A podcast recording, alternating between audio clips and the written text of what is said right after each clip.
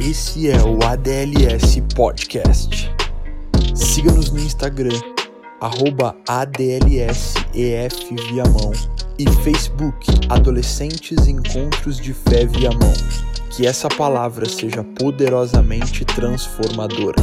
Vamos juntos pelo reino de Deus. Gente, hoje, como a gente já tinha falado na sexta-feira passada, vai acontecer um culto um pouquinho diferente.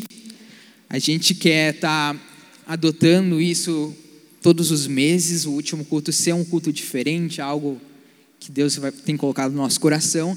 E nessa noite a gente quer estar tá fazendo então um culto, dando continuidade, na verdade, finalizando o tema do mês, que é o Evangelho, que é nosso culto talk, um talk show aqui a gente vai estar junto com esse, essas meninas e esse menino de Deus, falando um pouco mais sobre o Evangelho. Gente, nessa semana recebeu algumas perguntas de vocês através do nosso Instagram, que nós colocamos uma caixinha lá para vocês mandarem perguntas. Nós também preparando algumas perguntas e nessa noite então a gente vai estar respondendo um pouco disso, dando continuidade falando esse tema. Não sei se algum de vocês querem falar, vou me sentar aqui. Eu acho que, primeiramente, boa noite a todos. Mas, quem está lá atrás, por favor, venha para a frente, sente na frente, não caminhe, por favor. Prestem bem atenção. Pastor a Paulo gente, tá aqui. eu acho que isso é um momento importante.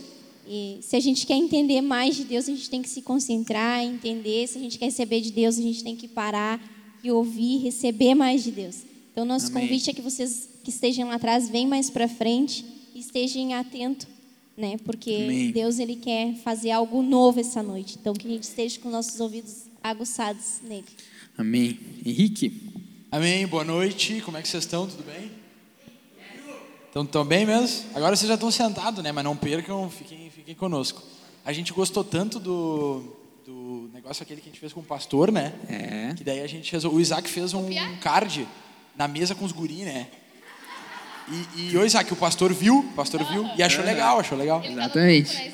E aí a gente resolveu. Não, tô brincando, mas. eh, não, não. ah, Não foi por isso né, que a gente resolveu fazer isso aqui.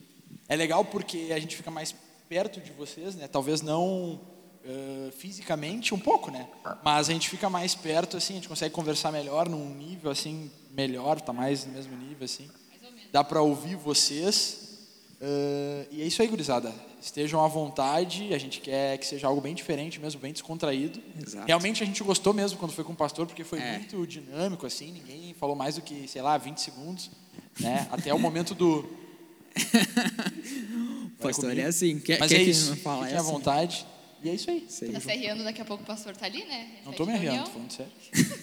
O pastor amou quando ele ouviu a Alessandra falando assim, ó, não caminhem lá atrás, sentem aqui na frente. Ele ficou faceiro. E aí, como estão? Prazer, né? Bem-vindos, não sei o quê. Prazer, Henrique. É, nós- tem alguém visitando? Será pela primeira vez? Acho Levanta que a não, mão né? aí. Alguém? Acho que todo mundo de casa, Todo né? mundo de casa. Bem de casa. Sois bem-vindos. Que isso? Não conheci. Bora então? Bora, gente. Eu não fui na assembleia. Só antes de dar início aí, respondendo algumas perguntas que a gente preparou, a gente vai ter no final desse culto um momento que a gente quer escutar vocês também.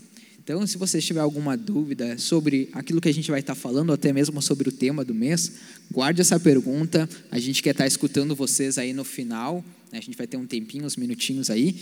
Aí vocês vão poder levantar a mão, fazer a pergunta. E se a gente souber responder, a gente vai responder. Algumas poucas Algumas, perguntas. né? Exatamente. O X já prepara o outro microfone lá pra dar pra galera depois. Exatamente. E o álcool, né? Tem que ter o álcool aquele. Acha que tem muito microfone, né? Não, tem outro sem fio, né? Não, não tem. Mas eu empresto esse. Não dá nada. O alquinho, tem que ter o alquinho só pra nós não levar bronca depois. Mas é isso. Fechou? Mas fechou então, vamos dar início. Vocês podem acompanhar, eu acho que no telão vai aparecer as, as perguntas, vai? É pra pessoal? aparecer, pelo menos. É pra aparecer. Tá lá, ADLS Talk. Isso aí. O que, que tá escrito de verde embaixo?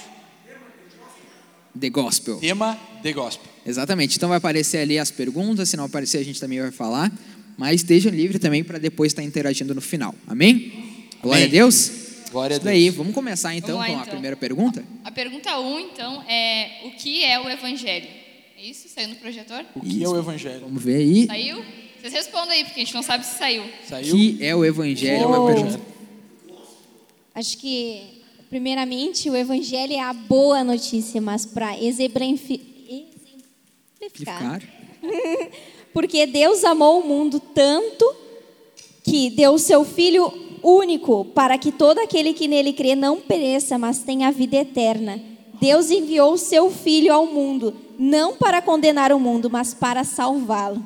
Por meio dele, não há condenação alguma para que aquele que crê nele, mas quem não crê e será condenado por não crer no Filho único de Deus. O Evangelho é uma boa notícia, ele nos dá uma vida nova. Ele enviou o seu Filho para nos dar uma vida nova e cheia de abundância. Né? E ali fala, em Romanos 1,16, que fala: o, o Evangelho é o poder de Deus para salvar.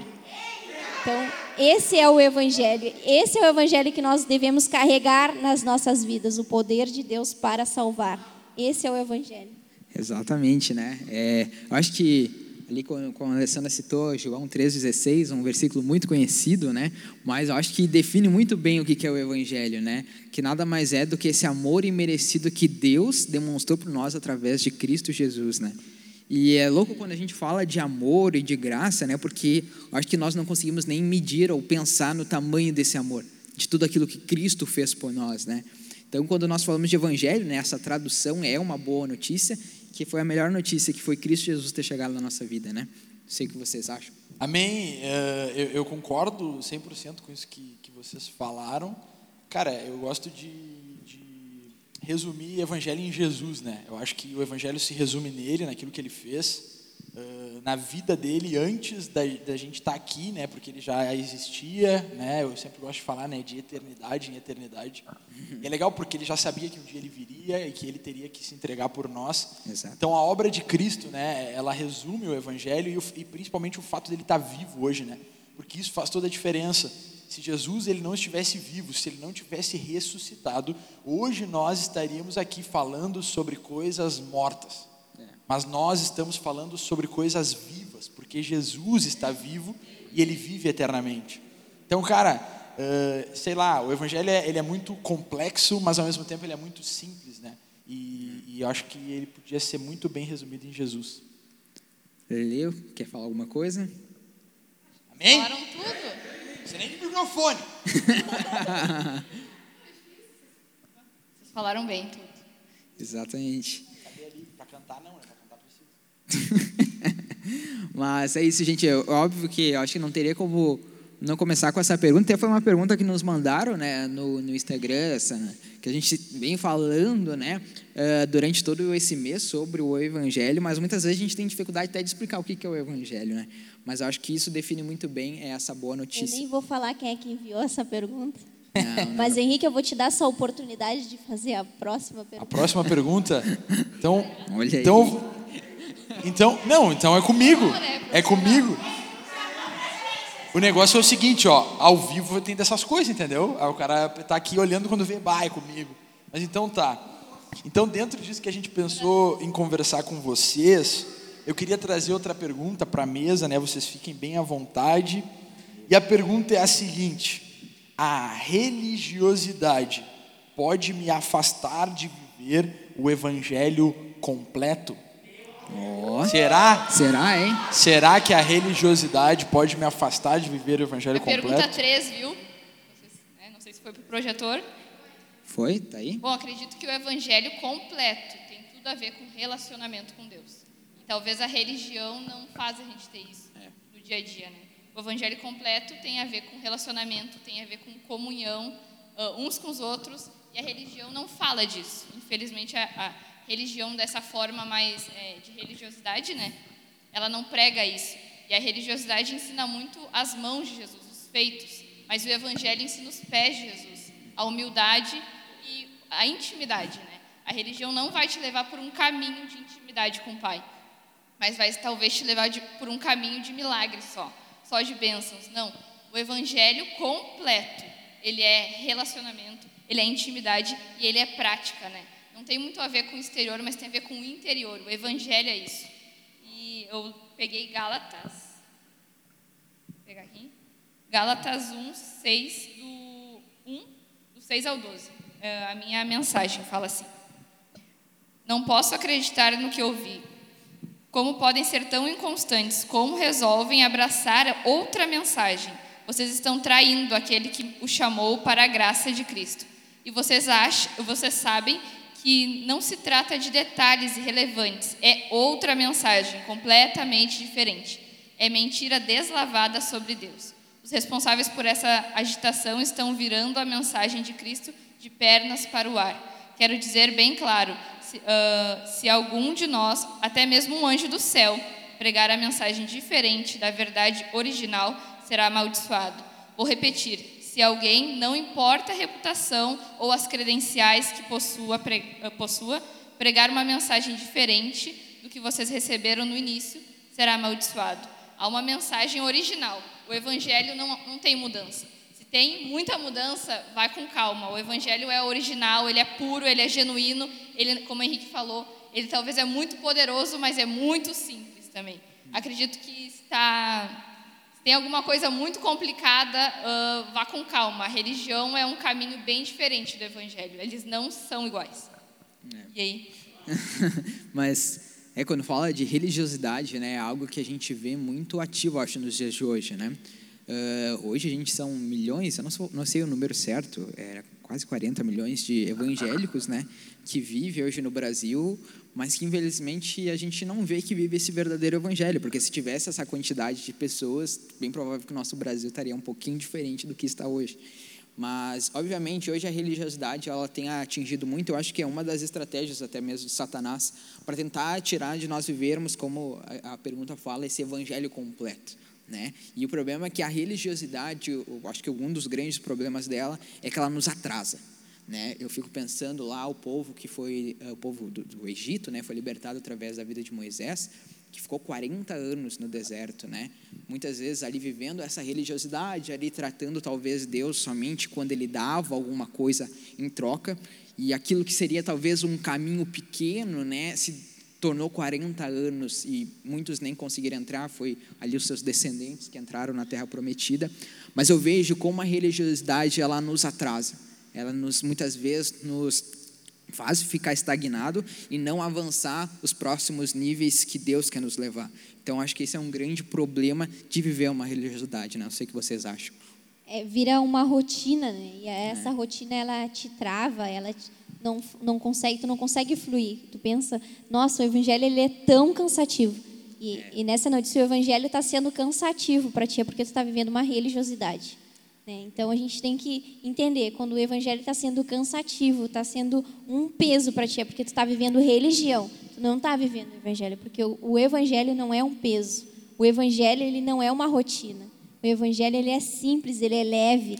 Então é a nossa vida, né? É o nosso estilo de vida. Se a gente quer eh, eh, definir a religiosidade, a definição contrária de religiosidade é o estilo de vida. O meu estilo de vida não vai mudar da forma que eu vivo, sabe? A minha cultura. Então, acho que o evangelho ele não pode ser um peso. Não. Se tu está vivendo uma vida travada, uma vida cansativa, é porque tu não está vivendo o evangelho que é realmente, né?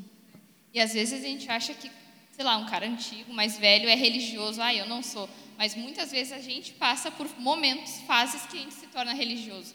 Não é um, não é um super pecado, vamos dizer assim, mas é algo que nós, na vida cristã, às vezes a gente passa sem querer querendo. Uh, não porque a gente quer, mas porque às vezes fica muito rotineiro. Pau é o que Chaves. todo mundo tá. Hã? Chaves, né? Sem querer querendo. É.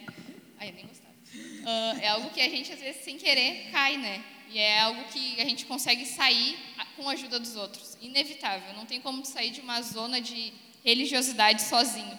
E como a Lê falou muito bem, né? A religiosidade ela cansa. Assim como Marta e Maria me lembrou muito bem. Maria estava ali, tendo um relacionamento, tendo entrega. Mas Marta estava ocupada com muitas coisas, talvez ali sendo religiosa, querer talvez cumprir tarefas. Aí Jesus veio na minha casa, eu tenho que dar comida, eu tenho que limpar a casa, eu tenho que fazer um monte de coisa. Não, talvez você só precisa parar e ficar perto do Pai. Isso vale mais a pena e isso quebra a religiosidade. Isso seria o evangelho mesmo. A religiosidade, eu acho que ela tem muito mais a ver com fazer, né? A gente quer fazer, não, eu vou no culto, isso é uma ação, né? Eu, sei lá, eu, eu dou meu dízimo, é outra ação. eu, uh, sei lá, sirvo comida como Marta fez, né? Enquanto o evangelho ele tem muito a ver com tornar-se, né? Eu vejo muito isso. Então, por exemplo, é, é que nem a, a, parábola do filho pródigo, né? É legal porque esse foi o nome dado, mas ela fala muito mais só do que a respeito do filho pródigo. Ela fala, como o Rodrigo mesmo bem disse, em alguns cultos atrás, sobre o pai, né? Que é um pai amoroso, um pai bondoso mas ela também fala sobre um filho mais velho, e esse filho mais velho é um filho religioso, porque ele joga na cara do pai dele o seguinte: eu fiz isso, eu estive aqui, eu estava contigo, eu te ajudei nisso, eu te ajudei naquilo. Então, esse filho mais velho, ele achava que por tanto fazer, ele receberia algo do pai, quando na verdade o que ele queria fazer já estava feito. E a parte dele seria somente aceitar aquilo que o pai já fez por ele e tornar-se quem o pai queria que ele fosse. Então eu vejo muito isso assim, né? A gente uh, pode ir no culto, a gente pode dar o dízimo. Agora eu não posso fazer ser filho. Eu só posso ser filho, né? Eu não posso fazer a família. Eu estou na família. Eu sou família. Então eu vejo muito isso assim, o evangelho como a religiosidade como algo que a gente faz, faz, faz, faz. Mas o evangelho ele nos leva a tornar-se, né? Eu consigo enxergar muito como isso. E, só para encerrar, já falei bastante. Eu tenho que parar de falar isso no devocional. A coisa que eu e o Rodrigo a gente mais fala é: já falei bastante, né? A porque a gente fala, não fala, fala, muito, nem sempre que a gente final fala a gente isso. Diz assim, ó, vou parar porque aí eu já falei bastante. É só o que a gente fala. Mas, cara, eu, eu gosto muito de, do tabernáculo, né? Na época de Moisés. Ah, sim. Tem algo interessante, porque no tabernáculo, eu já falei isso aqui, mas vocês vão ouvir eu falando mais vezes ainda. Existiam três lugares, né? Para pior, né? Eu sou do direito ainda. Uh, existiam o átrio, o santo lugar e o santíssimo lugar. E o átrio é aquele lugar onde todo mundo tá, sabe? É o lugar em que a pessoa chega e ela já pode ficar aí no átrio, ficar tranquila, tu não precisa fazer nada para estar tá aí, entendeu? Tu não precisa uh, te tornar alguém diferente. Na verdade, tu não precisa te tornar alguém diferente. O que tu tem que fazer, tu tem que vir. Chega aqui que tu vai estar no átrio. Agora, aquele que vai estar no santo lugar, ele precisa se tornar um sacerdote. Entendeu? E aquele que vai estar no santíssimo lugar, ele precisa ser um sacerdote e ter o acesso do sumo sacerdote. Então eu vejo muito isso assim, né? No átrio a gente respira o ar de todo mundo, a gente vive o que todo mundo vive e a religiosidade ela é o átrio. É o lugar quando a gente vem para cá, por exemplo, na igreja, a gente chega aqui, senta na cadeira lá do fundo, ouve toda a mensagem, termina, a gente vai embora e isso não muda nada na nossa vida, a gente não se relaciona com ninguém e Deus não nos faz ser alguém diferente. Mas quando nós começamos a nos tornar um sacerdote, por exemplo, que é algo que Deus nos chamou para ser, né? Segunda, 1 eh, Pedro 2,9, eh, sacerdócio real, aqueles que ministram Deus, que chamam a presença de Deus. Quando nós nos tornamos, por isso que tem muito mais a ver com tornar-se sacerdotes, então nós começamos a experimentar o santo lugar ou o santíssimo lugar, que é algo que só aqueles que se tornam, podem experimentar em Deus. Então, acho que é, é muito isso, assim, a diferença de religiosidade para evangelho, né? E que está disponível para todos nós, né, Rick? Então, é, o véu foi rasgado, que, né? É, a gente tem um livre acesso, né? Uma livre oportunidade. E Trouxe minha garrafa. quando tu falava, né, Rick, eu lembrava que às vezes a gente acha que o, o servir já é fazer parte do evangelho, já é uh, eu estou cumprindo a minha missão, estou cumprindo o meu chamado, mas não, às vezes tu está servindo e tu está vivendo uma vida religiosa, né? Então, o servir também tem muito a ver com isso. Quando tu te entrega realmente para Deus, quando te entrega real, realmente nos projetos que Deus tem para tua área, Ele sim vai te usar na área que tu serve, né? Se Deus te preparou para te servir na recepção, para te servir, uh, sei lá, independente da área, mas tu tem que estar disponível, não vivendo uma vida de religiosidade, uma rotina, de que toda sexta-feira eu vou vir e vou servir na recepção. Não, Deus pode te usar no meio da recepção. Então, acho que a religiosidade tem que ser quebrada assim, no servir também. Porque o servir não é que eu estou vivendo o evangelho, às vezes tu está sendo religioso servindo, né? Sim, eu acho que quando a gente fala né, do evangelho, às, às vezes a gente quer separar por pontos. Ah, eu tenho que fazer isso, eu tenho que fazer aquilo e tal. E claro, tem deveres nossos, né? Mas o evangelho não é um livro de regras, que eu tenho que fazer isso, aquilo. O evangelho se trata de um relacionamento. E a gente tem que se relacionar com a pessoa né, de Jesus Cristo, aquele que nos trouxe essa boa notícia. Então, acho que às vezes a gente quer uma receita mágica, sabe? Como viver o evangelho? Ah, faça isso, aquilo, aquilo outro e deu, tu tá vivendo o evangelho. Sei lá, serve três vezes na semana na igreja, depois vem no culto no domingo, deu, parabéns, você viveu o evangelho. Mas na verdade não é santificado. Toma tua coroa, partiu o céu. Toma o teu certificado, ali, teu, toma o teu diploma, é, para tu apresentar na porta do céu ali, ó, aí é. tu consegue entrar e tal. Pega Mas, tua pasta com os documentos, né? Olha aqui, eu vim nesse culto aqui, é, eu fiz.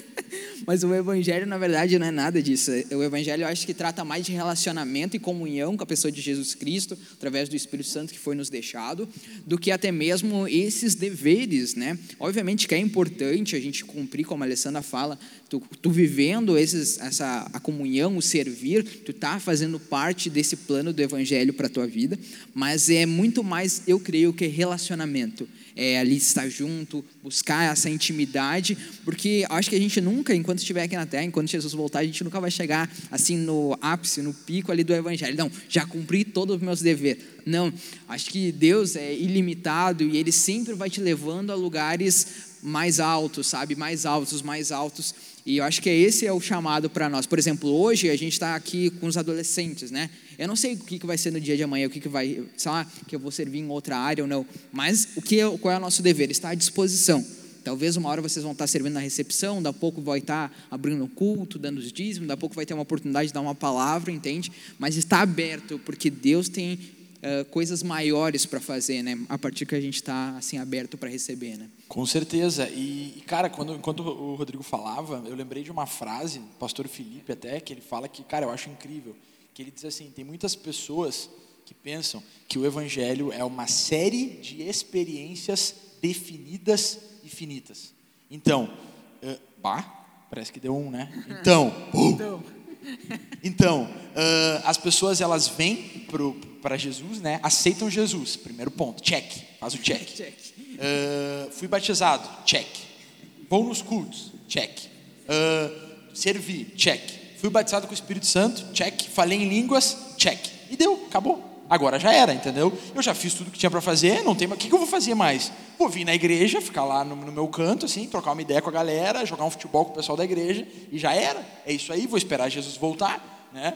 Quando na verdade o evangelho é muito mais do que isso, né? E, e Deus mesmo disse, né? Eis que estou fazendo algo novo. Será que vocês não conseguem enxergar? E como a Lê falou, e a gente fala isso aqui, porque que nem eu falei até lá no Aquece essa semana, deu uns rolos aí que não compete a nós falar, mas a Bíblia, Billy Graham falava algo. O que você vai ler na Bíblia é mais atual do que a reportagem que você vai ver no jornal no dia de amanhã. Então é o seguinte, a gente não precisa atualizar a Bíblia, mudar a Bíblia. O que Deus falou há mais de dois mil anos atrás continua sendo a verdade. E a Alessandra falou algo interessante, o Rodrigo também falou, que uh, muitas vezes... Qual Alessandra? Não, a, a, a Ale, a Ale. Ela, mas eu meio que dei uma pontada, né? Ela, eles falaram né, sobre servir, né? E, e é lógico que servir é, é legal e é importante. Mas uma vez eu aprendi algo que é o seguinte: qual é o teu porquê? Sabe, muitas vezes o que você, o, o porquê você faz o que você faz é tão importante quanto o que você faz. Sei que isso parece um trava-língua, né? Mas muitas vezes o porquê, o porquê você está na recepção é mais importante do que o ato de, propriamente de estar na recepção. Porque a, Lê pode, a, a pode postar a escala ali e a tua semana tipo assim, foi terrível, tu não falou com Deus, não fez nada. Na sexta-feira tu vem, chega ali, bota o crachá, fica ali na frente já era. Agora, por que tu está fazendo isso? Por causa da tua religiosidade. Agora, quando tu chega aqui, pô, a semana foi, eu estou me relacionando com Deus, o bicho está pegando, Jesus está vindo, glória a Deus, e tu chega aqui, tu vem com expectativa e tu ora antes de sair de casa, Senhor, que quando eu apertar a mão de alguém, venha fogo do céu e a pessoa cai, seja liberta, seja curada. Então, tu está fazendo isso porque tu quer que Jesus encontre alguém. E isso faz toda a diferença. Uma vez eu li sobre algo muito interessante, e eu vou só contar isso aqui em céu. Eu, né? Uh, tem uma galera lá no, nos Estados Unidos que eles faziam um tipo de treinamento lá, eu não lembro para que, que era exatamente, que era uma coisa muito louca assim. Agora eu não vou lembrar exatamente o que, que era, mas eles faziam um treinamento muito hard, entendeu? E era tão, tão, tão difícil, tão hard que, o, tipo assim, atletas uh, famosos do mundo, sei lá, o jogador de basquete, de vôlei, atle, uh, cara do atletismo, nadador, os cara qualquer, os caras mais que achavam forte aqueles eles iam lá e eles tentavam fazer esse treinamento porque eles queriam provar que eles conseguiriam fazer. E aí, uma época eles conversaram com o pessoal que organizava aquilo lá. E eles perguntaram: Ô João, João, né? John, John nos Estados é Unidos. Isso aí, agora sim. hey John, hey John, what time is it? Não, tô brincando. Eles falavam: Ô João, seguinte, fala pra, fala pra nós. Hã? Virou Brasil. Fala para nós o seguinte aí. A gente quer saber, tá fazendo uma pesquisa, porque a gente quer saber quais são as pessoas que mais resistem a esse treinamento. Será que são os atletas de ponta? Será que são, sei lá, os militares, policiais? Quem mais resiste? E ele disse: nenhum desses. Sabe quem resiste a esse treinamento pesadíssimo? Aqueles que têm o maior porquê. E aí o cara disse assim: como assim? Não entendi. E ele disse: sabe quem é que resiste? O cara que saiu de casa e disse assim: ó, filha, eu vou fazer isso para te mostrar que o teu pai é o teu herói. Então ele tinha o porquê de estar tá lá, sabe? Ele não estava lá porque ele queria ser o bom, ele não estava lá porque ele queria mostrar que ele podia, não. Ele estava lá porque a filha dele olhava para ele e dizia: Esse é o meu herói. Então o médico passava pelo negócio. Então, um, sei lá, um advogado passava pelo negócio. Então, alguém que nunca tinha feito exercício na vida passava pelo negócio. Porque o porquê dele estar tá lá era muito grande. Então, é, acho que tem muito a ver com isso porque também. Porque ele muda tudo, né? Uma vez eu me lembro também que eu assisti um filme que é os caras que escalam o Everest, né? A montanha mais alta do mundo, né? E tem até um filme contando sobre essa história que um vários alpinistas vão subir e tinha um cara também que foi junto. Só que nessa subida eles pegam uma tempestade muito forte, muitos descem, outros acabam morrendo. E o único pessoa que conseguiu subir, chegar até o topo, era um cara que estava levando assim uma câmera para tirar uma foto lá, porque ele dava aula para umas criancinhas e ele tinha prometido para aquelas criancinhas que ia chegar até o topo e ia tirar uma foto e cravar uma bandeira da escola deles lá. E foi o único cara que conseguiu subir lá, enfrentou uma baita tempestade, um monte de gente tinha morrido, ninguém queria subir porque estava uma coisa muito louca lá em cima, e esse cara conseguiu. E é justamente isso, essas duas histórias representam, né? O teu porquê muda tudo. Muda teu dia, muda a forma que tu vai acordar, a forma que tu vai andar. Por exemplo, tu vai ou para a escola, ou tu vai trabalhar, tu já não vai mais, tu vai com aquela intenção, não, se eu vivo para o reino de Deus, cara, eu posso ser usado aonde for seja na rua, seja dentro da igreja, aonde for, é uma oportunidade. Eu acho que quando a gente vive esse porquê, a gente começa a dar liberdade para aproveitar essas oportunidades, né? Amém. Mas é isso daí, a gente falou bastante dessa pergunta, né? Deu pano para manga. Deu pano para manga. É, a gente nem fala muito, né? Ô Rodrigo, mas seguinte, ó, dessa vez tu que vai fazer a pergunta. Olha aí. Te dá essa oportunidade. Vai dar te essa dá, oportunidade. Vou te dar essa liberdade. Seja livre, flua. Não, você espontâneo, né? É, não, olha. Claro. Não fazer tal que não, que viagem. Mas beleza, próxima pergunta então, prestem atenção, né? Vai estar no, ali no projetor também. Mandar então. O evangelho tem o poder de causar transformações nas nossas vidas? Como percebemos que estamos sendo transformados? Olha aí. Quem quer responder, levanta a mão, não, tô brincando. Vou eu nessa, vou eu, vou eu. Vai lá. Vou eu, a gente falou sobre isso um pouco, né? Nesse mês. Uhum. E, e, cara, com certeza, né? O Evangelho ele tem poder para transformar as nossas vidas. Eu consigo enxergar algo interessante. A verdade é que o Evangelho ele nos dá uma nova vida, né? Não é, deixa eu abrir aqui. Não é que simplesmente ele uh, transforma as nossas vidas, mas ele nos dá uma nova vida. Agora, por que, que a gente fala de transformação? Porque a gente viveu uma velha vida e agora vem sobre essa velha vida, ela fica para trás eh, espiritualmente, e espiritualmente uma nova vida nasce naquele lugar e nós nascemos como bebês, né, normal. Só que dentro de nós, essa velha vida, ela continua existindo. Ou quantos de vocês aqui, quando converteram, assim, no dia que aceitou Jesus, tipo assim, uh, mudou todas as atitudes, parou de, sei lá, de falar palavrão, parou de pecar, virou santinho, tipo assim, no momento, pum, converti, pum, já era, bah, a cabeça virou e o cara virou outra pessoa. Não é assim que funciona, né? Vem uma nova vida, mas essa nova vida, ela vem sobre uma vida que espiritualmente está morta, para Deus está morta, mas que continua nos assolando, continua vindo, né, eh, para tomar uh, lugar, né, dessa nova vida. E aí que eu acho que vem essa transformação, por quê? Porque é nesse embate, nesse confronto entre a nova vida e a velha vida que nós começamos a ser transformados enquanto Henrique. Porque pensa comigo, quando Henrique converte, ele é um velho Henrique e um novo Henrique dentro do Henrique. Então, essa nova vida, ela começa a gerar transformação no Henrique que viveu até o momento. E aí, por exemplo, Colossenses, no, em 1 no capítulo 13, a Bíblia fala: Ele nos resgatou do poder das trevas e nos trouxe para o reino de seu Filho amado, que comprou nossa liberdade e perdoou os nossos pecados. Então tem algo interessante, quando eu me converto eh, instantaneamente, isso é algo que acontece instantaneamente. O Senhor me pega do reino das trevas, do reino da escuridão, o reino que eu vivia antes de me converter, independente se eu era bonzinho ou se era malzinho, não interessa, quem não está com Jesus está no reino das trevas.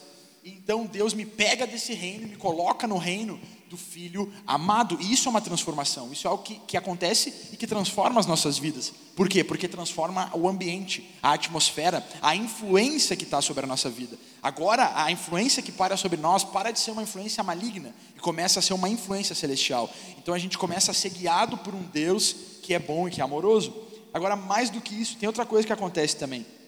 Em Romanos, no capítulo 8, no versículo 15, a gente já falou sobre isso várias vezes aqui. De novo, vocês vão falar muito sobre isso. Eu nem lembro se é o 15, eu botei 15 aqui para eu lembrar de falar, né? Mas é o 15. Pois vocês não receberam o Espírito que os torne de novo escravos, medrosos, mas sim o Espírito de Deus que os adotou como seus próprios filhos. Então, outra coisa que acontece quando nós nos convertemos, quando o Evangelho chega nas nossas vidas, ele transforma mais uma coisa. A gente para de ser inimigo de Deus e nos tornamos filhos de Deus. Isso é outra transformação que acontece. Muitas vezes, ela, é, na verdade, né, isso é um processo que acontece nas nossas vidas, mas isso já acontece quando nós nos convertemos, quando o Evangelho chega. Então, ele para Deus, nós começamos a fazer parte da sua família quando o Evangelho chega nas nossas vidas. Então, ele começa a nos transformar em sermos seus filhos, em sermos a sua imagem.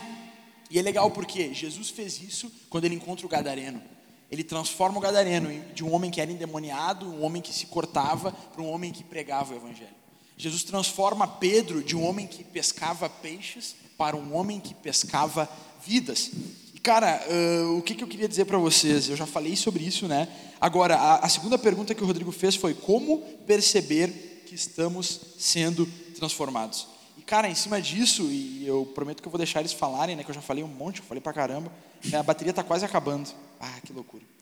Em João, no capítulo 5, no verso 30, Jesus vai dizer o seguinte: uh, Não posso fazer coisa alguma por minha própria conta.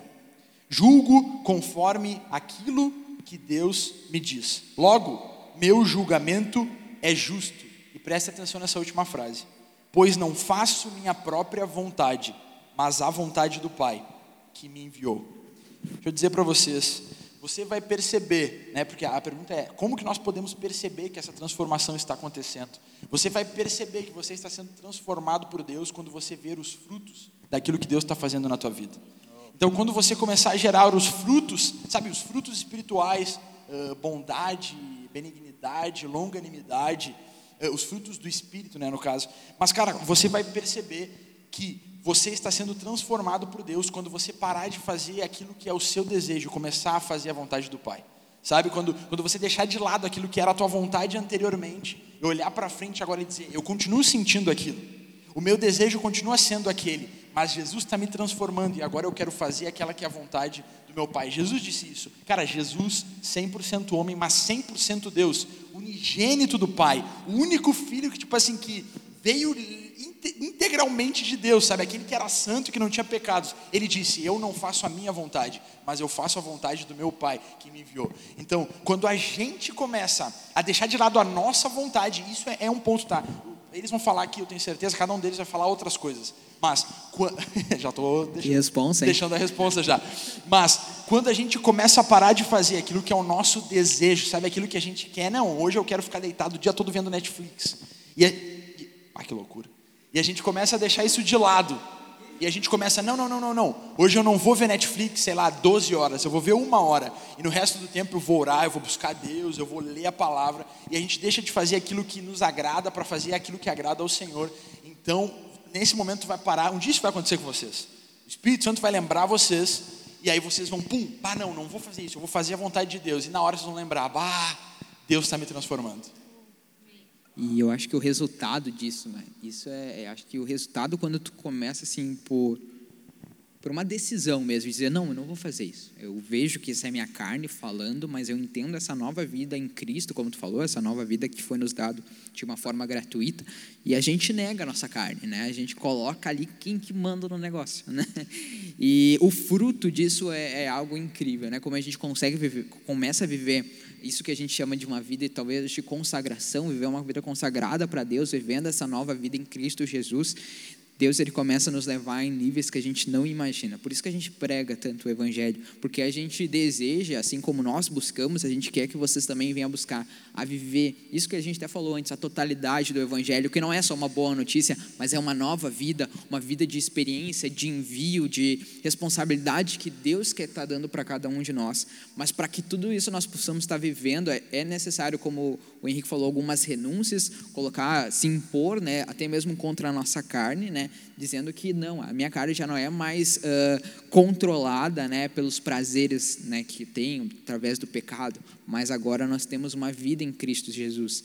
E sabe, a gente pode citar várias coisas que já vivemos em Deus, mas eu convido a vocês a buscarem isso, né? Isso que tu faz não é algo em vão não é, é, é, óbvio que a gente não tem que fazer como uma moeda de troca, né? Eu faço isso para receber alguma coisa. Obviamente essa não é a intenção. Está fazendo já está fazendo errado.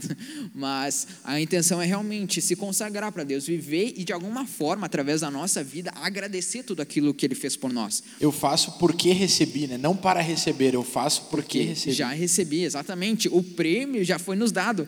Mas Deus é tão misericordioso, tão amoroso que mesmo depois que nós já recebemos aquilo que precisávamos nessa caminhada, essa nova vida, Ele continua nos dando ainda mais, ainda mais. Eu sempre estou falando, estou falando bastante isso, né? Que Deus é um Deus ilimitado, né? Então Ele sempre tem mais. O que muitas vezes falta de nós, né, que já conhecemos Jesus, aceitamos essa nova vida, é fome. O que muitas vezes falta é, sabe, essa sede, entendendo que Ele tem mais para nossas vidas. Muitas vezes a gente fala, não, eu só recebi Senhor, Jesus como Senhor, Salvador da minha vida, entendo tudo que Ele fez por mim e acabou aqui. Mas não, cara, tem toda uma vida. A gente, a palavra de Deus fala que é o nascer de novo. Nesse momento tu está nascendo de novo. Uma criança não nasce, obviamente não é criada para nascer e morrer. Não, ela nasce para começar a ter uma vida. E a mesma coisa a nossa vida cristã. A gente nasce de novo para começar a ter agora uma verdadeira vida, uma vida em Cristo Jesus, né? Pode falar. Vocês estão me olhando, estão dizendo não. Chega, né?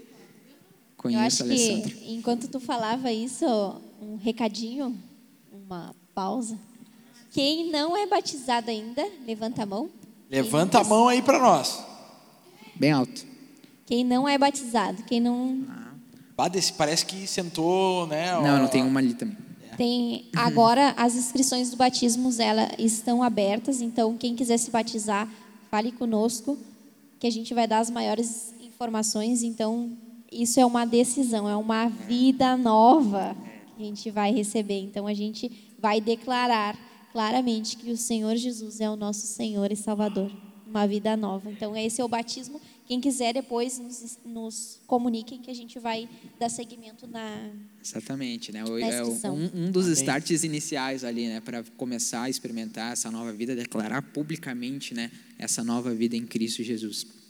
E não, e também a respeito do batismo, né? Vocês não tem gente que pensa muitas vezes que ah, só vou me batizar quando eu, sei lá, vencer tal pecado quando eu fizer não sei o quê, mas a verdade é que isso aí não, não é assim, não foi isso que Deus disse, né? Ele disse para que aqueles que aceitassem Jesus fossem batizados é. e declarassem a sua fé de forma pública. A gente vai passar para a próxima pergunta, eu só queria falar uma coisa, eu acho né, que a lei já está ali, eu só queria falar mais uma coisa antes disso. A gente falou sobre fazer a vontade do Pai, né? o Rodrigo falou, eu falei também, e isso é algo que demonstra que nós estamos sendo transformados por Deus. E a gente falou sobre fruto, ah, você vai ver o fruto, e às vezes isso fica muito tipo assim, Uh, a galera fica olhando assim, tá o fruto, né? Fruto, a maçã, sei lá, a, acerola, né? A acerola. Não sei porque que veio a acerola na minha cabeça. É profético, é profético. Ah, tô brincando. Aí, pensem comigo, ó, pensem comigo, tá? O Rodrigo falou sobre né, os, de, os desejos da carne e tal. Jesus, no Getsemane, quando ele estava lá, ele teve por um momento um desejo de não passar por aquilo que ele passaria. A carne dele não queria porque sabia que ia doer. Então ele disse para o Senhor, né? Senhor, se for possível, afasta, passa de mim esse cálice, mas que não seja. E olha que interessante. E aí a gente consegue ver nitidamente aquilo que a gente falou aqui. Mas que não seja feita a minha vontade, mas sim a tua. E, então a gente consegue ver aqui alguém que, que, que Na verdade, né, alguém que era perfeito. Mas quando eu, quando você, quando nós fizermos essa oração, Deus, mas que não seja feita a minha vontade, mas a tua, deixa eu te dizer, aí tu vai ver que o Senhor está te transformando. E olha que interessante, porque a gente falou de fruto, né? Quando Jesus diz isso, Deus diz assim para ele, ó, bom, então, né, se tu queria que passasse o cálice, mas é para fazer a minha vontade, então, meu nego, ó, vai-te embora, porque o, o plano é esse. O que que acontece? Jesus, então, ele diz, então eu vou fazer a tua vontade. E ele faz a vontade de Deus. Sabe onde é que está o fruto? Aqui. Aqui. Ah, forte. Aí. O fruto está aí. Se Jesus não tivesse feito a vontade do Pai, nenhum de nós estaria aqui agora. Nenhum de nós estaria aqui agora. A gente estaria condenado ao inferno. A gente não viveria eternamente. Mas o fruto está aqui. E deixa eu te dizer, dos momentos de dificuldade e de sacrifício, dos momentos em que tu esmaga a tua carne para que a vontade do Pai seja feita, nesses lugares e nesses momentos o Senhor vai gerar vida. Ouçam o que eu estou dizendo. Ele vai gerar vida. Foi isso que ele fez com Jesus. Jesus morreu para que houvesse vida. E olha quanta vida há aqui, né? Glória a Deus. Então, eh, nesses momentos o Senhor vai gerar vida. Creiam nisso, em nome de Jesus. Nossa, forte demais. Então, vou me dar essa oportunidade de fazer a Pai, tô próxima com 1% pergunta. de bateria. Vai dar solar e tirar uma foto. Ah, de que forma podemos viver o evangelho do envio? O Evangelho do envio. Eu gosto muito de falar sobre isso, né? Sobre, até falei, mencionei isso. Vamos olhar para a foto. Olha Quem pra- será que ia olha- olha responder pra essa, né? Tô brincando. É, vamos ser espontâneos. A Luísa nem tá tirando uma foto aqui, tá? É vídeo? tá bom. Não, vamos, Ah, vamos, tá, se- vamos, vamos focar aqui. Então, a pergunta que a Alessandra fez, né? É de que forma podemos viver o evangelho do envio, né? É, Eu falei um pouco sobre isso, né? Sobre algumas responsabilidades e uma dessas, né? É viver esse evangelho do envio. Nós somos chamados para isso. Mas eu acho que tem alguns passos. Eu acho que não é simplesmente a sair e tal e, e espalhar o evangelho. É uma, claro, a gente vai chegar até lá, mas acho que tem alguns passos que necessitam antes para a gente conseguir viver esse evangelho do envio. A primeira coisa, na minha opinião, é sair da nossa zona de conforto. É impossível tu viver um evangelho do envio se tu continuar na tua zona confortável ali, talvez na tua casa, na tua, tua zona de conforto ali no teu mundo. É muito difícil tu viver esse evangelho que nós somos chamados para viver. Depois a gente vai ler ali Marcos, né? Mas- a gente chega lá, Marcos 16, 15. Mas, como eu falei, a primeira coisa é sair da zona de conforto. E se você tiver uma Bíblia aí, abra Mateus 4, no versículo de número 18. Eu gosto muito aqui que aqui fala logo depois ali o começo do ministério de Jesus Cristo, né? Depois que ele foi tentado no deserto, depois que ele foi batizado por João Batista, ele começa a recrutar aqueles que dariam continuidade naquilo que ele estava iniciando ali. E eu gosto muito que o começo assim da caminhada de Jesus Cristo já foi chamando os discípulos para sair da sua zona de conforto, né? E eu vejo muito isso em Mateus 4:18, que fala assim: caminhando junto ao mar da Galileia, Jesus viu dois irmãos, Simão, chamado de Pedro, e André, André, desculpa. Eles lançavam as redes ao mar porque eram pescadores. Jesus lhe disse: Venha comigo e eu farei pescadores de gente. Então, olha o que eles fizeram. Então, eles deixaram imediatamente as redes e seguiram. Ah, pouco mais adiante, Jesus viu outros dois irmãos, Tiago, filho de Zebedeu, e João, o irmão dele. Eles estavam no barco em companhia do seu pai, consertando as redes. E Jesus os chamou. Então, eles, no mesmo instante, deixaram o barco e seu pai e se seguiram Jesus Cristo. Eu acho muito louco essa história, gente, porque aqui parece talvez lendo algo normal, simplesmente, beleza, chamar, vamos, partiu, né? Mas pensem, gente, naquele tempo, o, a- o sustento deles vinham dessa pesca. Vinha essa, talvez seria ali a profissão deles que eles tinham, né? Eram pescadores, a palavra de, de Deus fala que eles eram pescadores, bem provável, viviam disso. E quando Jesus chama eles, não chama de, não, continua o teu trabalho na tua hora vaga, tu vem, me segue, a gente vai lá fazer uns negócios, vou ensinar os bagulho para vocês, e, e era isso. Não, ele chama Depois de... tu ensina para os peixes. É, ele- Exatamente, treina com os peixes. Mas não, Jesus, ele chama eles dizendo: larga tudo isso, vocês são pescadores de peixe, eu vou ensinar vocês a ser pescadores de homem. E sabe, através de uma promessa que, de uma pessoa que eles nem conheciam ainda, eles largam tudo. Então, acho que o chamado para nós viver esse evangelho de envio, caminhar juntamente com Cristo, viver tudo isso que Ele deseja para nós, nós precisamos sair da zona de conforto. Talvez a zona confortável desses que depois seriam os discípulos que nós conhecemos, que tanto lemos e até mesmo admiramos, né? Eles largaram tudo, largaram até mesmo aquilo que talvez para eles naquele tempo era o mais importante, profissão, né? Para seguir Jesus Cristo. Eu não estou falando que para vocês largarem, eh, sei lá, a escola para seguir Jesus. Não, mas muitas vezes largar aquilo talvez que nos prende por um tempo, sabe? Aquilo que talvez seja um empecilho de continuar seguindo os caminhos de Jesus Cristo na nossa vida. Mas isso só vocês vão, vão saber o que, que é na sua vida, né? Aquilo talvez, talvez uh, Jesus está chamando, ó, larga esse celular que eu quero ensinar algumas coisas para vocês. Mas a gente está tanto aqui que talvez o que falta é nós fazermos igual esses pescadores que largaram as redes. Talvez a gente larga algo que está mais para a nossa geração, não é uma rede, mas talvez coisas que nos impeçam né, de seguir esse caminho. Então, acho que primeiro, para a gente viver esse evangelho de envio, a gente tem que sair da zona de conforto. Zona confortável nunca foi de Deus e eu acho que nunca vai ser. Nós temos que sair para começar a caminhar com Jesus Cristo, ver quem Ele é, conhecer esse Evangelho né, de amor, de graça e, e de uma nova vida, para que assim a gente venha chegar até o momento do envio. Mas eu acho que, beleza, a gente começa, sai dessa zona de conforto, a gente aprende a ser dependente através desse relacionamento com Cristo. O próprio Henrique falou, né? Jesus, embora sendo 100% homem, 100% Deus, dependia do Pai tinha relacionamento com o Pai, sabe? Em todos os momentos tirava momentos de oração, de busca ali para ter aquele momento. Então eu, eu, aprendo, obviamente, a gente sai da zona de conforto e dá uma oportunidade para conhecer Cristo Jesus. Nesse processo a gente vai começando a ser dependentes dele. Né? Os discípulos eram totalmente dependentes de Cristo, andavam com ele, viviam com ele, aonde Jesus ia, ele ia. E eu acho que também é um chamado para nós viver essa dependência o terceiro ponto, que antes até mesmo de Jesus enviar os discípulos, o que, que ele fala? Fique num lugarzinho aí, até que venha do céu, Espírito Santo, e depois vocês vão ser minha testemunha. Acho que o, o terceiro ponto, e, um dos também mais importantes, é nós ser cheios do Espírito Santo. Né? Acho muito legal que realmente Deus envia né, aqueles que desejam ser discípulos dele, aqueles que creem no nome de Jesus Cristo, para fazer ali, no caso, pregar, espalhar esse evangelho. Mas antes ele fala, antes vocês têm que ser revestidos de poder, do Espírito Santo. Então, acho que um passo também para nós viver esse evangelho do, do envio é ser cheios do Espírito Santo, e após isso, a gente consegue viver, uh, acho com qualidade, esse evangelho do envio, viver essa proclamação do Evangelho, porque a gente já vai ter aprendido o que é sair da nossa zona confortável, a gente vai ter aprendido a ser dependentes, completamente dependentes de Deus, e a gente vai ter o Espírito Santo, porque essa proclamação do Evangelho, quem faz é o Espírito Santo, a gente só é um instrumento. Então, respondendo essa pergunta, eu, eu, eu separei nesses tópicos, porque eu acho que às vezes a gente quer ser enviado, a gente quer, sei lá, passar do evangelho para as nações, não tem problema, a gente tem que ter essa fome, mas às vezes porque a gente talvez ainda não é totalmente dependente de Deus,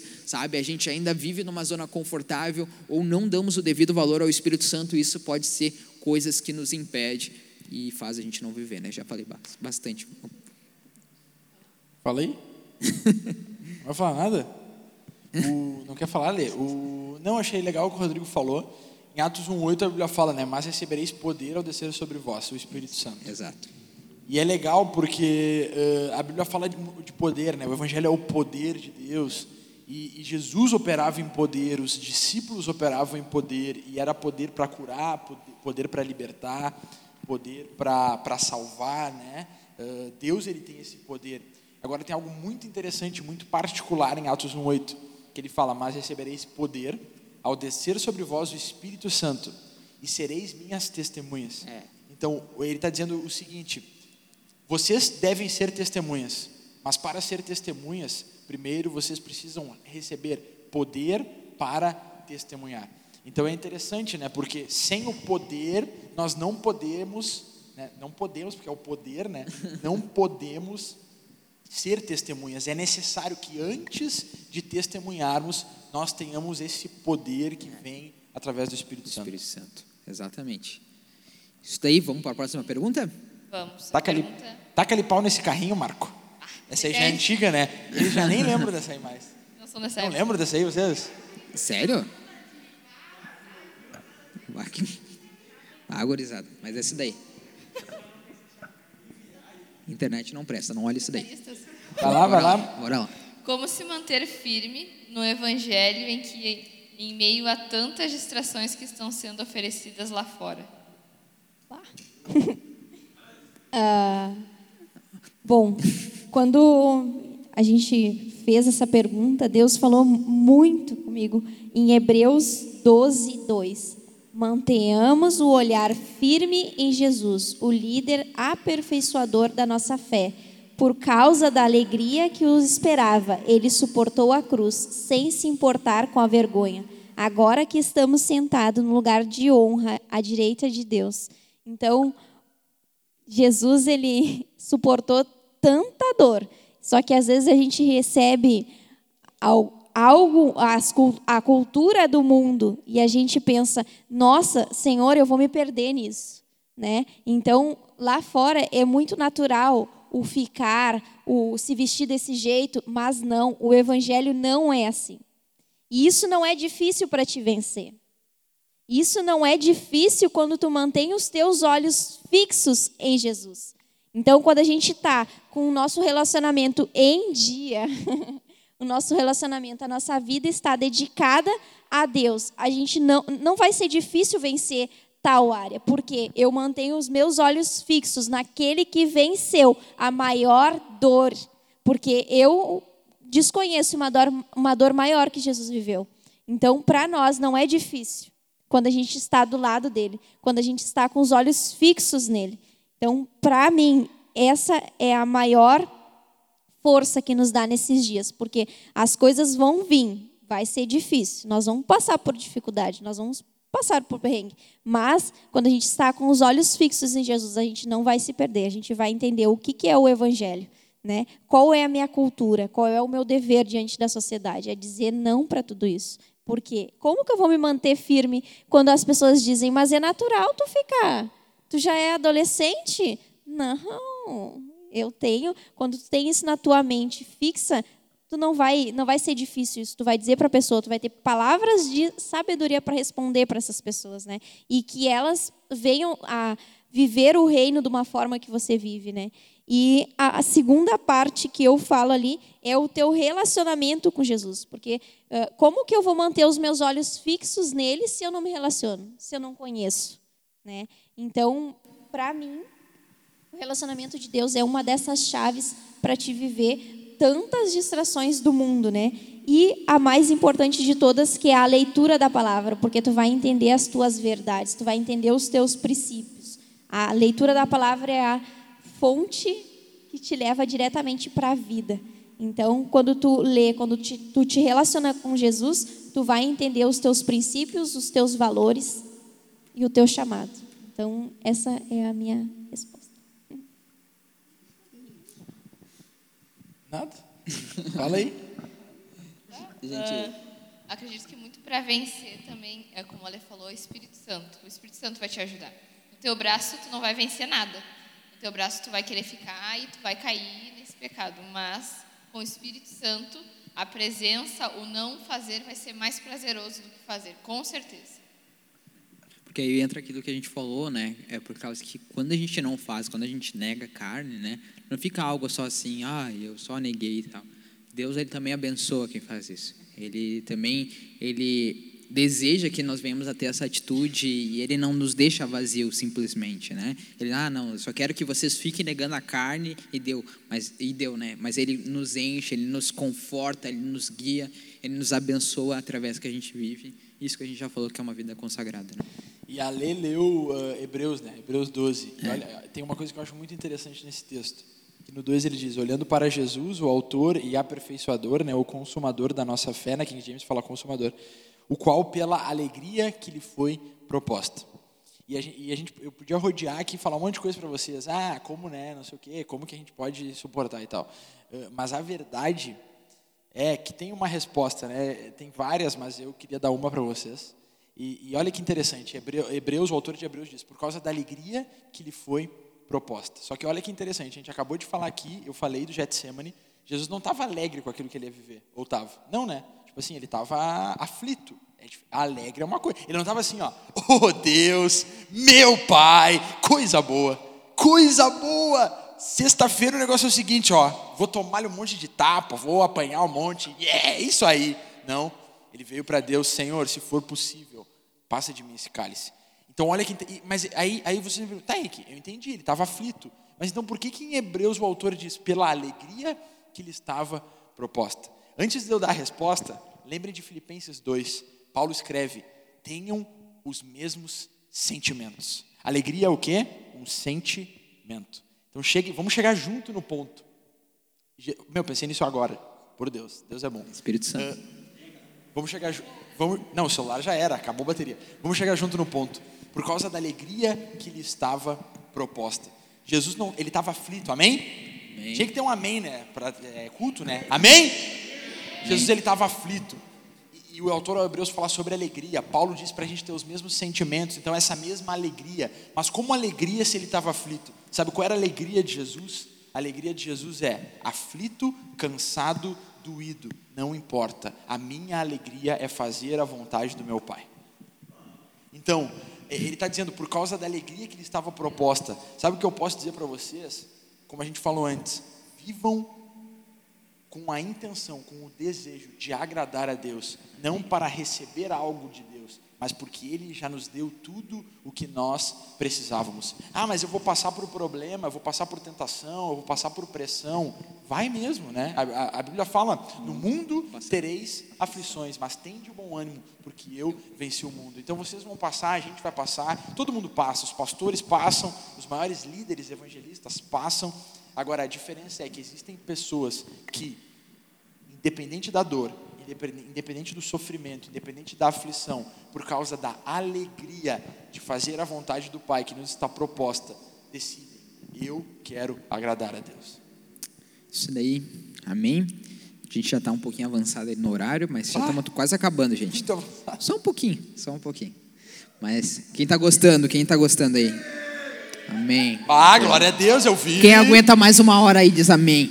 Quem aguenta até a meia-noite hoje? Ninguém falou amém. Quem aguenta mais um tempinho aí? Glória a Deus.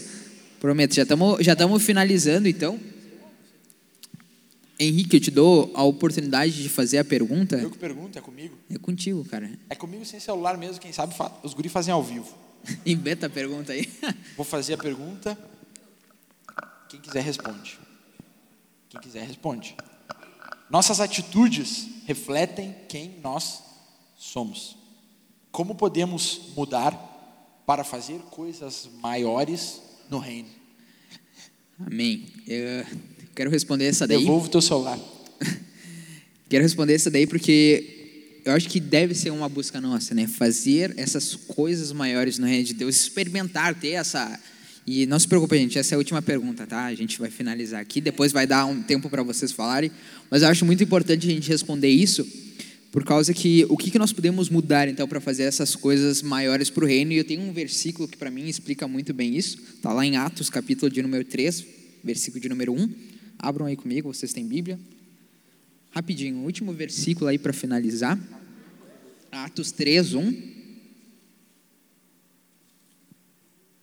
Todos acharam, amém?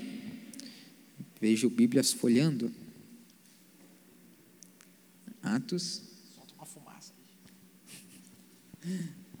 Atos 3, 1. Todos acharam? Amém? Amém. Então, respondendo essa pergunta, né, como podemos mudar para fazer coisas maiores no reino? Aqui em Atos fala, né, Pedro e João estavam se dirigindo ao templo para a oração das três horas da tarde. Estava sendo levado um homem coxo de nascença que diariamente era colocado à porta do templo chamada Formosa, para pedir esmola aos que entravam. Quando ele viu Pedro e João que iam entrando no templo, pediu que lhes dessem uma esmola. Pedro, fitando juntamente com João, disse: Olhe para nós. Ele os olhava atentamente, esperando receber alguma coisa. Pedro, porém, lhes disse: Não possuo nem prata e nem ouro, mas o que eu tenho, isso lhe dou. Em nome de Jesus Cristo, o Nazareno, levante-se e ande. E pegando na mão direita do homem, ajudou a se levantar. Imediatamente os seus pés e tornozelos se firmaram, e dando um salto ficou em pé. Começou a andar e entrou com eles no templo, pulando e louvando a Deus. Todo, todo o povo viu o homem que andava uh, andando e louvando a Deus e reconheceram que ele era o mesmo que pedia esmola, assentado à porta formosa do templo e ficaram muito admirados e espantados com o que lhe tinha acontecido. Glória a Deus. Sabe, gente, essa história é muito louca. E eu acho que uma das respostas, como nós podemos se mudar para fazer, para experimentar essas coisas maiores no reino, eu acho que é uma coisa: viver uma vida intencional. Fala comigo, viver. Fala comigo, vocês não estão dormindo aí. Viver. Viver. Uma vida. Uma vida. Intencional. Intencional. Cara, eu acho muito louco nessa história porque Pedro e João eles estavam indo no templo. E eu não sei vocês, quando vêm para a igreja, vocês ficam assim prestando atenção ao que acontece na rua, mas era tipo isso que estava acontecendo. Pensa, você está vindo para a igreja e, sei lá, no meio do caminho tu encontra uma pessoa.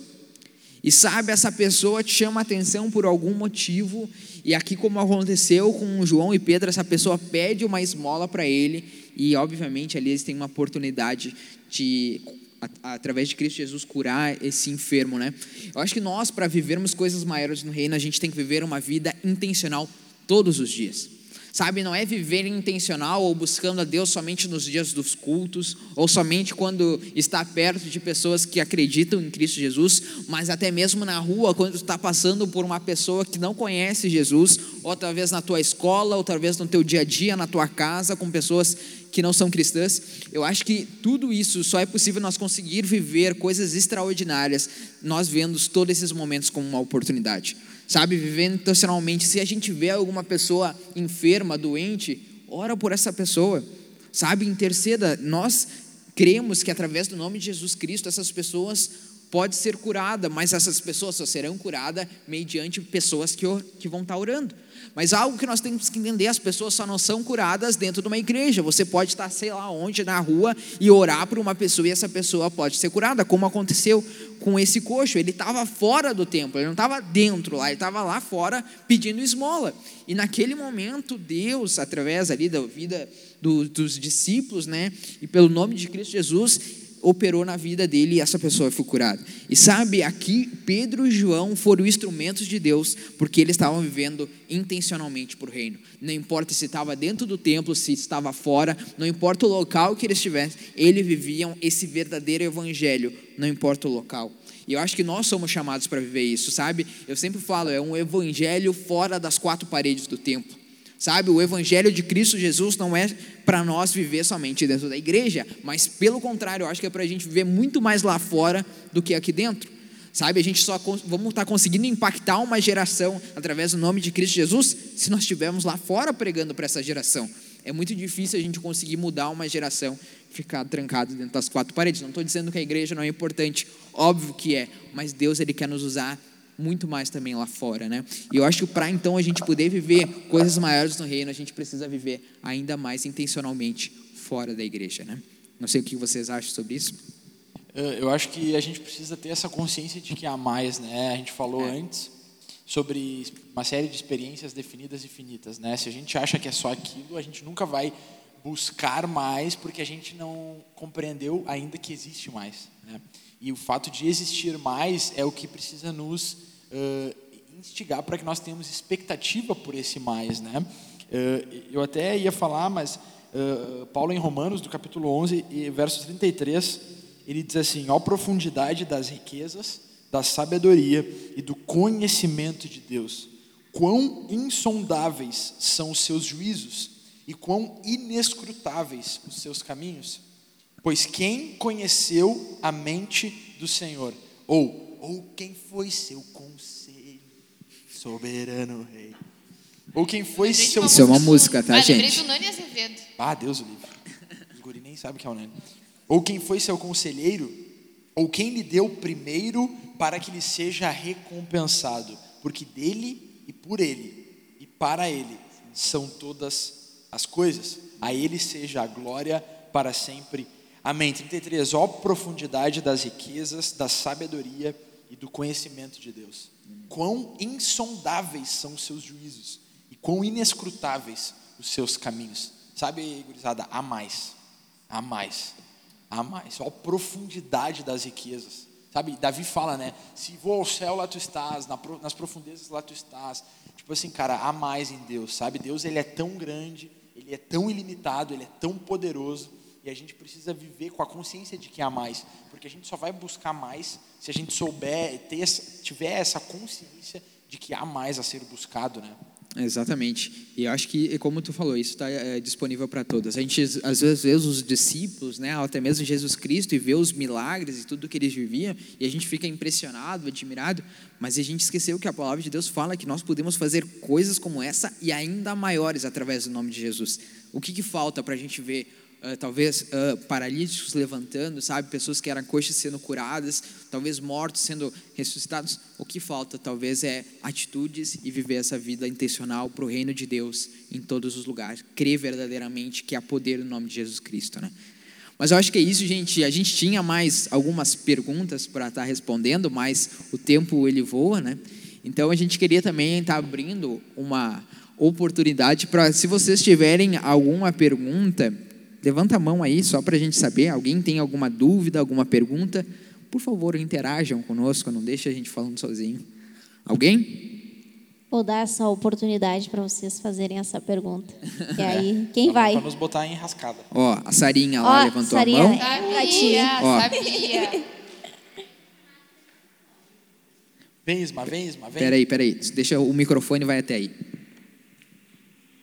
Ah, o Alquinho, né? Ô X, veio no Alquinho, hein? No Alquinho. É isso aí.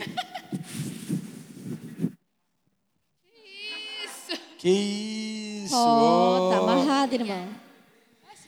É, eu, eu entendi sobre o que é o evangelho e sobre tudo isso, só que uh, eu acho uma coisa mais complicada assim na hora que, de viver o evangelho de fazer as atitudes e mostrar para as pessoas, né? As pessoas veem o reino de Deus na nossa vida, mas quando elas vão lá e nos perguntam sobre Deus ou como chegar nas pessoas, eu, eu tenho essa dificuldade, tipo, como chegar em alguém e falar para elas sobre o Evangelho ou sobre Jesus, tipo, por onde eu começaria ou por, por, o que eu faria, o que eu falaria, porque eu não sei como a pessoa vai reagir ou o que ela vai falar. Essa sempre foi uma das minhas maiores dificuldades na questão de viver o Evangelho que é falar para alguém sobre isso. O conhecimento e a vivência até é uma coisa que eu tenho, mas a, o negócio de chegar e falar para alguém é o complicado para mim. É o, tipo, como falar para ela. Essa foi a minha maior dificuldade, tipo, do, de algum de um tempo para cá. Como então falar sobre o evangelho para alguém que não conhece? Quer começar a responder? Quer falar? Não, tá. Eu, eu vou contar para vocês. Na verdade, eu vou uh, transferir a pergunta para outra pessoa que, eu, que uma vez eu ouvi, né? Tem um cara no Brasil que ele é conhecido, assim, é, é, tem uma notoriedade uh, a respeito do evangelismo, né? Dessa pregação nas ruas e tal, que é o Gabriel Cantarino. Quantos de vocês conhecem o Cantarino? Me. Canta, né? Para a galera canta. E o Ah, meu Deus. Meu brother, né? O cara é meu brother. Ô, canta, seguinte, tô te citando aqui, ó. Não, aparece.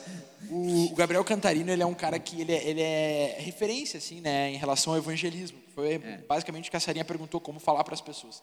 Uma vez o Douglas Gonçalves, até um cara que o Rodrigo gosta muito, foi... Não, já vou terminar, é só história mesmo. É ele que vai responder, não sou eu, tá? É ele que vai responder. Aí, o, o, o, Douglas Gonçalves, o cara que o Rodrigo gosta muito, ele chegou pro Cantarino e falou, né? Cara, tu é pô, reconhecido no Brasil como um cara do evangelismo e tal. Conta para nós qual é o segredo para tu chegar nas pessoas na rua e, e, e para que elas né, ouçam aquilo que tu tem para falar e tal. E aí o Cantarino disse, parou e disse assim: Tá bom, vou te dizer o que eu faço, tá? Não, pá, incrível, fala. Eu chego para a pessoa, olho bem para ela e falo: Você conhece Jesus? Então, Sarinha, né, que foi que perguntou, né? Bah, Alessandra me olhou com uma cara assim. Vocês já, já viram o X-Men, o Ciclope? Quando queima, assim. Tá ligado? Não, mas é, mas é o seguinte, assim, o que, que eu posso dizer, tá? Uh, a, a, gente sempre se preocupa com a reação, né? Às vezes, tipo assim, bah, o que, que a pessoa vai fazer e tal. Mas eu acho que o, o desejo de Deus é muito, tem muito mais a ver com a nossa atitude em falar do que propriamente com aquilo que vai acontecer com o que foi dito. Entendeu? Tipo assim, às vezes a gente não fala muitas vezes porque, tipo assim, bah, aquela pessoa é meio estranha. Eu vou falar, ela não vai curtir e eu vou tomar um, uma ruim e vou embora com, sabe, de cabeça baixa. Então, muitas vezes isso nos, nos, dá medo, ou até orar por cura, por exemplo, mas se a pessoa não for curada. Mas tem muito mais a ver, o desejo de Deus é, é, muito mais no sentido de que você precisa fazer e eu me encarrego de fazer o resto, entendeu? A, a salvação vem de Deus, por exemplo, né? a gente prega para que as pessoas sejam salvas, mas o que a nossa parte é ir lá e falar. Cara, é, sei lá, eu acho que é isso. É, eu, eu acho também, eu concordo com tudo que tu falou. Uh, eu acho que é coragem, gente. Acho que a gente muitas vezes é preso pelo medo. Ah, o que, que vão falar de mim? E se não acontece isso? E se não acontece aquilo? É, o pastor Felipe pregou na quarta-feira sobre batalhas uh, da mente, né? batalhas espirituais. E ele citou até na ministração dele que, pá, se eu venho aqui para frente, né, vou orar para a pessoa, bah, mas se não for curado, se não for isso, se não for aquilo, daqui a pouco eu não estou nem orando pela pessoa. Já era. Entende? Então, se, sei lá, tu olhou uma pessoa e, bah, podia falar de, sei lá, Jesus, ou podia orar por essa pessoa, vai. Porque essa, a partir desse momento, vai ser a oportunidade de Satanás vai colocar um monte de porquês na tua cabeça e vai fazer ele te impedir. Então, se tu viu uma pessoa, tu sente no coração, sei lá, de orar por uma pessoa ou falar de Jesus, né? Tenha talvez ali uma liberdade ou um momento para falar, simplesmente vai e deixa o Espírito Santo cuidar disso, sabe? Muitas vezes a gente quer fazer porque acha que é na força do nosso próprio braço, entendeu? Realmente, na força do nosso próprio braço eu vou ter medo, eu vou ter vergonha, eu vou ter um monte de coisa, mas quando eu sou direcionado pelo Espírito Santo, aí é outra coisa. Porque já não é o Rodrigo indo, mas é o Espírito Santo me usando para que de alguma forma possa falar de Jesus para essa pessoa. E eu acho que muitas vezes a gente não vai falar só para pessoas desconhecidas.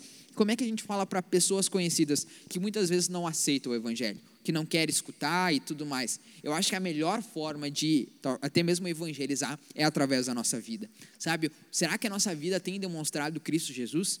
Né? Será que nós temos conseguido refletir? Será que temos conseguido ser a imagem de Cristo para essas pessoas que não conhecem? Sabe? Eu, eu acho que é um, esses dois pontos, sabe? É a coragem, ser direcionado pelo Espírito e para aqueles talvez que não querem receber, seja o exemplo, sabe? E de alguma forma elas vão ver Cristo Jesus em vocês. Amém? Amém. Uh, tem mais pergunta? Mais alguma pergunta? Tem. Levantem a mão aí. Como é que tu sabe? Ah, tá. Tem? Tem? Alguém? Levanta a mão aí só para mim. Só para antes da pessoa perguntar, deixa eu falar mais uma coisa que eu falo, né, bastante. O, outra coisa, Sarinha, uh, e todo mundo né, que está ouvindo, uh, orem. Ah, parece simples, né? Mas orem, orem e peçam, Senhor, me dá coragem. Senhor, me dá ousadia. Senhor, me dá intrepidez. Eu sempre oro, uh, costumo orar isso sempre, uh, antes de, de, ministrar, né? É a oração que Pedro faz quando eles estão sendo perseguidos lá na igreja primitiva e eles são levados ao sinédrio. Eles dizem: vocês precisam parar de pregar, porque senão nós vamos pegar vocês. E Pedro se reúne com a galera e ele chega e diz: vamos orar. E ele fala: e agora, Senhor, olha para as suas ameaças e concede aos teus servos que falem com toda a ousadia a tua palavra. Então, acho que é isso, assim, né? Às vezes a gente vai ficar, bah, daí a gente, Senhor, por favor, me dá coragem, me dá ousadia e vai. Igual a Clarinha leu hoje, né? Ser forte e corajoso. Exatamente. Amém. Isso aí. Alguém fala, quer falar mais alguma coisa? Eu sei que a gente já passou um pouquinho do horário, mas alguém? Não? Não? A Lívia, a Lívia quer. A, a Lívia? Ela levantou a mão assim, fez. Um... Levantou a mão? Fez aqui, ó. Ó, tá é. levantando a mão agora, ó. Que dá... Não, tô brincando. Quantos estão felizes? Levanta a mão quem está feliz. Aí um monte de gente para perguntar, ó. Olha aí. Não, tô brincando, tô brincando. tô brincando, tô brincando. Mas é isso daí, gente. Eu, eu acho que foi um momento muito bom. A gente respondeu, óbvio, que são poucas perguntas, mas acho que são perguntas muito importantes para nós viver esse verdadeiro evangelho, a totalidade do evangelho, né? A gente falou durante todo esse mês sobre esse tema e é um tema, acho que nós poderíamos falar por muito mais tempo, porque é um tema, como o Henrique fala, abrangente, né? É, abrangente. é, ele gosta de falar isso. Então, ele pega muitas questões e é a base, é o centro de tudo. Então, a gente ficou muito feliz por falar isso durante esse mês, tenho certeza. Espero que vocês também tenham gostado de escutar. E mês que vem a gente vai estar trazendo outro tema. Mas, então, a gente quer estar, tá, a banda pode estar subindo, a gente quer finalizar aqui orando por vocês, intercedendo. E é isso aí, quer falar alguma coisa? E, na verdade, a, a nossa missão não é só fazer vocês pensarem, mas é a ação. O que, que eu vou fazer depois desse culto? Eu vou continuar vivendo a minha vida de sempre? Ou eu vou me entregar completamente para Jesus para viver realmente o Evangelho? É isso que o Senhor Jesus quer nessa noite. Ele quer a entrega. Ele quer vocês essa noite, ele quer vocês disponíveis para ele. Eles não quer vocês depois de uma pandemia, nós depois de uma pandemia, sem nenhuma atitude, viver sempre no evangelho, viver na monidão. Não, o Senhor Jesus ele quer nos enviar, ele quer nos usar. Para isso, a gente tem que estar disponível para viver o mais de Deus, né? Se a gente quer o fogo de Deus, a gente tem que refletir as nossas atitudes. Então, é essa a nossa mensagem de hoje, é saia da zona de conforto e vá viver o completo de Deus que ele tem para sua vida. Siga-nos no Instagram, arroba ADLSEF e Facebook Adolescentes Encontros de Fé Viamão. Vamos juntos pelo reino de Deus.